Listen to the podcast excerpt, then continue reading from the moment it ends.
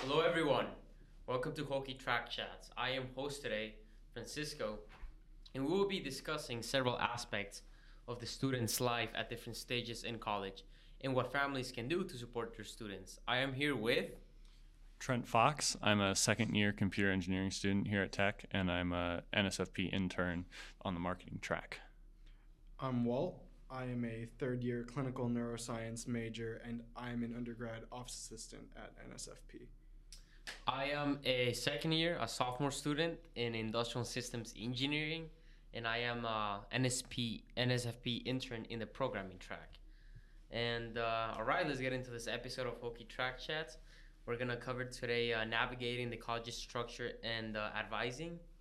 What has been the major learning experience for us up to this point in school? Some study tips, and what parents can do to help draw out success in their students. So starting with navigating college infrastructure and advising, let's start off with choosing majors. Wow, what made you choose neuroscience? Like what drove you to do that?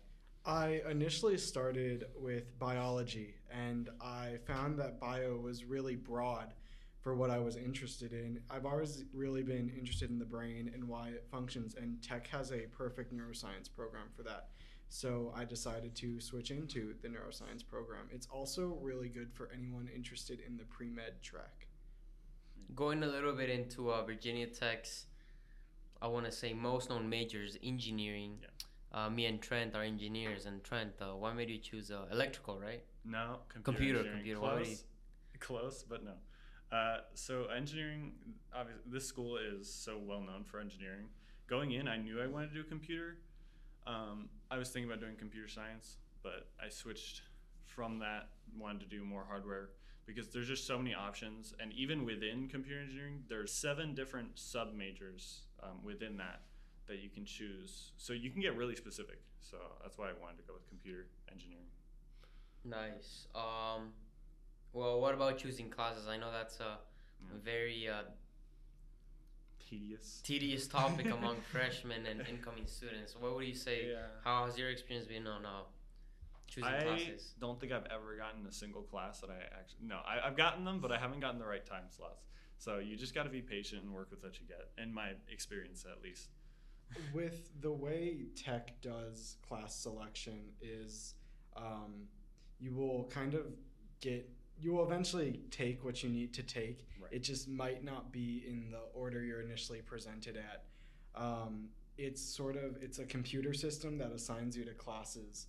So you'll put in the course request, and then you'll either you'll get what you need, or you'll get to take it eventually. Typically you're assisted by an advisor, and the process is pretty straightforward. It's a straightforward process. Yeah. It's just getting the classes that you need. And yeah, you're right. Eventually you will get them. And engineering, going into your first year, you're basically guaranteed to get into the intro engineering courses as long as you declare general engineering. With other College of Science majors, and probably all but engineering, the path is pretty linear. So there's not much backwards competition. So as you progress down that path, it gets easier to get into those classes. And with most College of Science majors, you're not really taking a major specific course until your second or third semester. So they typically have enough seats in those intro level classes to accommodate for those people. Gotcha. We're gonna touch on advising. I just wanna give my 2 cents on what you guys said. Okay. And it's gonna tie in with advising. I think that whether you don't know what major you want to do, for any incoming freshman, in choosing classes, I would say your best way to go is just email your advisor. They know a lot. They can help you set up a time to meet with them in Zoom. They have appointments. I know my advisor my first year was wonderful, Miss Jessica Elmore. She always helped me with everything. She always looked out for me when choosing classes. And if you're really stuck, really emailing them is the best thing you can do, and that will literally help you all the way. And I don't know what has been your experience with advisors. I neglected them a lot. I met with my computer engineering advisor for the first time this year, this entire school year, just about a month ago. Don't do that. Don't. No, I'm a bad example. I'm a bad example. Meet with those. Meet with them straight away before you get your specific major advisor. Meet with them as soon as possible. But I'm a bad example, so I can't really talk on how much they help. But the one time the most recent time is very helpful. I understood how to change my major from computer engineering to one of those sub engineering majors, chip scale. Yeah, it's pretty great because their job is to help you, mm-hmm. help guide you. They're kind of, it's almost the first person I email is my advisor. If I have any questions or concerns, it's like, okay, what should I do about this? What should I do about that? I kind of want to take this class, but I also want to take this class. How can I move all of this around? And some advisors are, not all advisors are the same, but my advisor experience is always like, how are you doing? So it's a kind of like a wellness, well-being check-in first, and then moving on from there, kind of talking more academically and how you're doing. There are also, I don't know if any other pre-professional programs have this, but Virginia Tech has health professions advising, and they help guide you to whatever health profession career you're interested in. So they're very knowledgeable in the pre-med path, pre-PT, pre-PA, and I highly recommend meeting with them a couple times. As you progress, you can figure out if you're meeting the prereqs and the requirements for example, med school. Are you taking your organic chemistries? How are you performing in those? And what's your likelihood of your applications? They also do mock interviews and other things like that. So I highly recommend, if you are considering pre-health pathway, meeting with them. I didn't even know we had that sort of thing. So. Yeah, I also use that. Well, I'll say this from the Career and Professional Development Center. You can just Google them and it'll show you a lot of their information. They do a lot of that. Basically, you have a lot of advisors at VT. You have your academic advisor that can help you choose classes, decide what you want to go into major. But then you also have career advisors, and they basically help you define what you want to do, where you want to work. They help you get internships. So whichever one it is, you should honestly look into both if you're a new student, incoming student, even if you're a current student. And more than that, VT has the resources, and it's just up to you to really take advantage of it. One of those being the Student Success Center. They've helped me write my resume like 3 times now. So yeah, there's also a writing center. The financial aid office offers some. Even though it's like outside advice of the realm of technically advising, mm-hmm. it's very much informative. In short, if you're an incoming student or current student, you need help with something, VT 99% sure has it. You email your advisor, hey, how could I get help to find an internship? Boom, they'll direct you to career and professional developments. We even have nutritionists that can help you find a diet. We have everything. Going into a bit of pathways, I know that those can be annoying, especially since I haven't taken pathways in one whole year. Yeah, I didn't take 3 next semester. No, Galileo is technically a pathway. Yeah, 1. But so pathways. Francisco and I are both in the Galileo LLC. Yeah, at one point. For those of you engineers who are going to live in Galileo, there's a 1 credit class. It's not bad at all as long as you do the work. And from what Trent tells me, it counts as a pathway. It does. It's pathways to... It's an FYE course as well, first-year experience course. Yes, yeah. It counts as a few things. It's one of those classes like Engineering 101 where it has double. Physics is the same, or chemistry is. But pathways itself, for those of you who don't know, is the kind of general education requirements that VT requires you to take. So you have to take like an R class. You have to take like not a psychology class, but humanity class. Math. Yeah, a lot of language. Math. I think language is a part of the language part. I know language typically counts if you took it in high school. If you took language in high school, that counts. Yes. But it typically depends, like math, chemistries, sciences, and depending on your major, you'll automatically fulfill some of those pathways.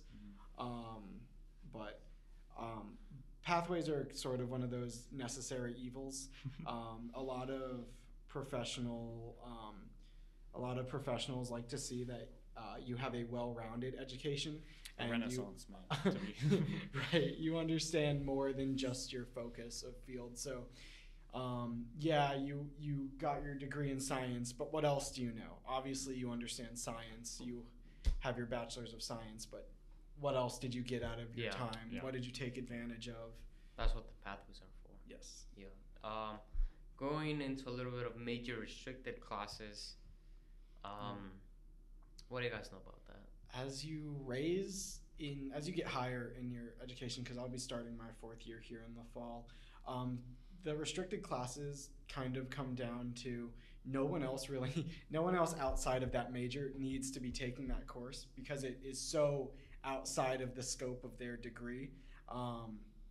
Typically, a restricted course has a basic course that anyone can take. And I don't mean basic as simple, I mean basic more as in the restricted electives in those classes typically require a large foundation from previous courses that a student would have taken. Trying to think of an example here, but from the neuroscience. Like math 1225. Those for engineers, they take 1225, but there's a non-engineering version. Right. Anyone can take those courses, but that's kind of the gist of it is they're just classes that are sort of outside the scope of people who aren't that major. Yeah.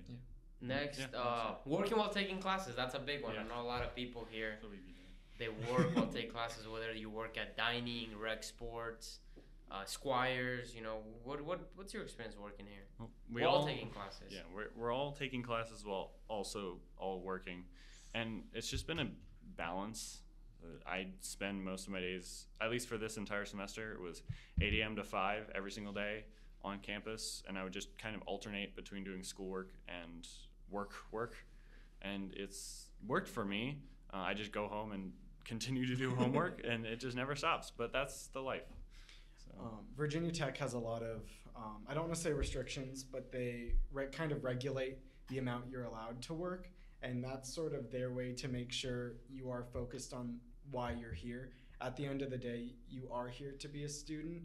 And I think the university really respects that in their employment opportunities. I can't speak for off-campus jobs, but at least I highly recommend, if need be, getting a campus job over an off-campus job. And even working dining, a lot of the times you can, if you have a project or anything that's stressing you out, you could just call out. They do give you a certain number of call-out days, but that isn't necessarily constant. Circumstances are circumstances. So. Yeah, I mean, working while taking classes, well, while it is hard, nobody will contradict that. It's definitely doable. You just need to have good time management skills. Mm-hmm. And time management skills are basically everything while taking classes. Yeah. Next, a really, really important one. What has been a major learning experience for you up to this point in school? Let's start with Walt. Oh, wow. I've taken so many classes. I took a service learning course where we were in Floyd Elementary teaching first graders basic coding techniques, and it really sort of broadened my lens to different portions of education.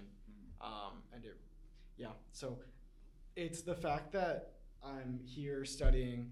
I took a course that was almost completely the opposite of a traditional college course, and it really taught me that learning does not have to be textbook, lecture, notes, flashcards, quiz, test, grade.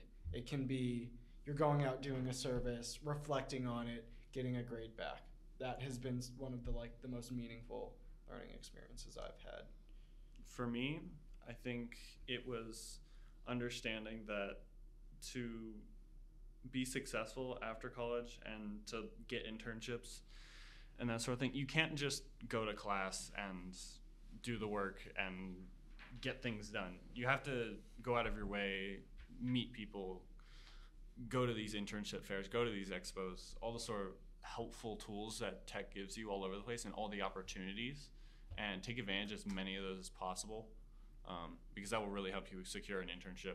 Like just knowing people, getting a network out there, spending your entire day on LinkedIn. Like, It's a. It works. It really does. I completely agree. Networking is so important to being successful inside and outside of college, whether that's going to office hours with a professor or meeting with that advisor, kind of like we've talked about.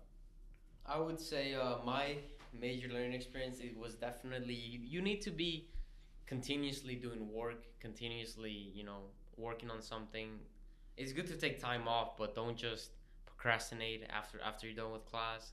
You know, change things, you know, do schoolwork, then go to work, then, you know, do, you know, I don't know if you guys know, we get LinkedIn Learning for free.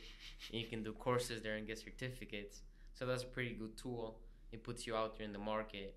And yeah, like these guys said, networking is really everything. Networking helps you a lot. I landed my internship through networking. And networking is really everything. And yeah, study tips. Ooh, I don't really study. You don't really study? You probably should. I don't really study. No, bro. I recommend a couple things. One, finding a group of people who are in your classes. Yes. Especially as you get deeper into your courses, you're going to see a lot of overlap. You're going to see a lot of people. You get to a point where you just can't Google things. You have to like talk to people who are also learning. I joke about that all the time. Is I'll Google something and a article will pop up, like a journal article. Yeah. It's like, oh, recently discovered. The journal article will have like 2019 or something. I'm like, I learned about this yesterday. Yeah. This article was published 2 years ago. You're gonna get to the point. Hopefully, I think that's the most exciting. Being optimistic thing. Here, we're gonna help people. Yeah. I really hope that your education gets to the point where you can't Google something, because that's truly when you are becoming an expert to where you're learning. But finding people, who sit next to you in every class. There have been people who've probably sat in me with the class since day one that I've never talked to, and that's probably like a huge thing that I wish I did differently. Just find people, go to office hours, ask for help. Do not throw the ego out the window. Ask for help. Just go to office hours. Ask for help. Office hours are very helpful. 99% of teachers will be more than willing to just give you all their notes and talk your ear off for hours about stuff. So in a good way. I would say my biggest studying tip is definitely don't think that you can study for 8 hours. Yeah. Because you really can't. You have to take breaks. And more than that, I don't think it's luckily. I think it's because I planned. I have not had to pull an all-nighter. Yeah, ever. You should never. Realistically, if your time management is to the point where you can't, where you have to pull an all-nighter. I know a lot of kids that have to pull all-nighters just because. Oh, I forgot I had to do this. It's like one of my biggest pieces of advice when doing assignments, maybe counts for studying, is if you see something that's due on a Friday and it's Wednesday, then try to do it Thursday. That way, when it's Friday, you can do assignments that are due Saturday or Monday. So, you know, always work ahead. You know, always work a day in advance. Yeah. If you can, work 2 days in advance, because that way you will never be caught up with deadlines. And you should not have to take an all-nighter. If you're going to study, wake up at around 10, 11, you know, get at least 7, 8 hours, study 2, 3 hours, take a break, go eat, go outside. Don't play video games. Go outside. Get air. You need air on your brain. Virginia Tech is really nice for getting outside. Yeah. Something I've noticed, studying on a dead brain is way worse than not studying and just coming back to it later. Give it time. Give it some time to settle. Let it breathe. It's not all about just head to the pavement. Just keep going. You gotta just let things simmer. Yeah, definitely make sure you are not stuck in that sort of study limbo. Yeah. Take breaks, go get a snack, walk around, get out of whatever building you're studying in. That too. Get out of Torg for 5 seconds, please. Leave Torg, leave the library. I'm sure the air in there is not great. Yeah, and I need seats. Move, I need a seat.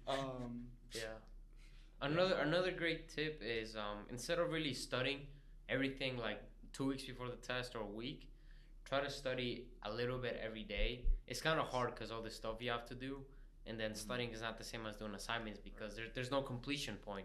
Only you can realize how much you studied. But I would say just reviewing homeworks or reviewing the notes from last week, the next week, would help you a lot, because you're always remembering what to do. And in your brain, after a while, it just sticks in there. You know, you remember because you saw it like every single day. It's like when you look at your phone every single day, you know, you start to remember what you look at. Yeah. So read the textbook. It's really annoying to say, but cheesy. Read the textbook. It do be. Sometimes like the higher my classes get, the more I progress through these classes, the more vital the textbook becomes. So if you can figure out how to read some of these intro textbooks, then your life is going to be so much easier. I'm not going to say I'm perfect at reading the textbook, but if you're ever confused, consult the textbook. And if there's not a textbook, then ask the professor or the TA. There's a TA. Or reference manuals. A lot of, like, if you're working with, this is very specific to computer engineering, but I guess mechanical and other majors like that would work with it. But if you're working with a piece of hardware, there's going to be specific documentation on that piece of hardware. And I'm sure that also probably goes into something with neuro. I'm sure there's manuals on how to use certain machines and... Yeah, we're typically when we're given a lab manual for anything, it tells you how to work the machine. That goes for the chem labs, for the bio labs, the OChem physics labs. Physics labs, they'll teach, well, there will be instructions on how to use the stuff you need. And then ask questions. Like I said before, don't be afraid to ask questions. You're here to learn. Going into what parents, you know, parents out there can do to help draw success in us is be supportive in several ways. I mean, what I can think of is, like, you know, check in on us. I know I had to check in with my parents. They didn't really call me. Oh. Yeah, my roommate was different. His parents called him more. My parents never called me. I had to call mine. Be supportive. Instead of letting go, let them grow. So instead of telling us that, you know, you miss us or something, you know, give us encouragement, send us some encouragement messages. Trust me, it goes a long way when you wake up and you see that, hey, I hope you had a great day today. I hope you bang it out. Parents, keep an eye out on the Hokie Family Hub for opportunity for students. You know, if you see something that you think your kid could benefit from, send us a message, call us, bother us, because, you know, it's going to help us. And also gives us space, you know, if we struggle, if we get a C on a test, don't really lash out on us. It's going to happen. It's something normal. At the end of the day, what matters is that we bounce back and we keep going. Just set healthy boundaries with you and your student. Honestly, you can set up a call schedule and grade expectations and all these things, but just don't end up being a cage around them. Don't end up being another stress on top of their life. Be there, be supportive, and be happy that they are going into greatness, hopefully, after college. Yeah, it's quite an accomplishment to be here, and if they're here, they have worked to get here.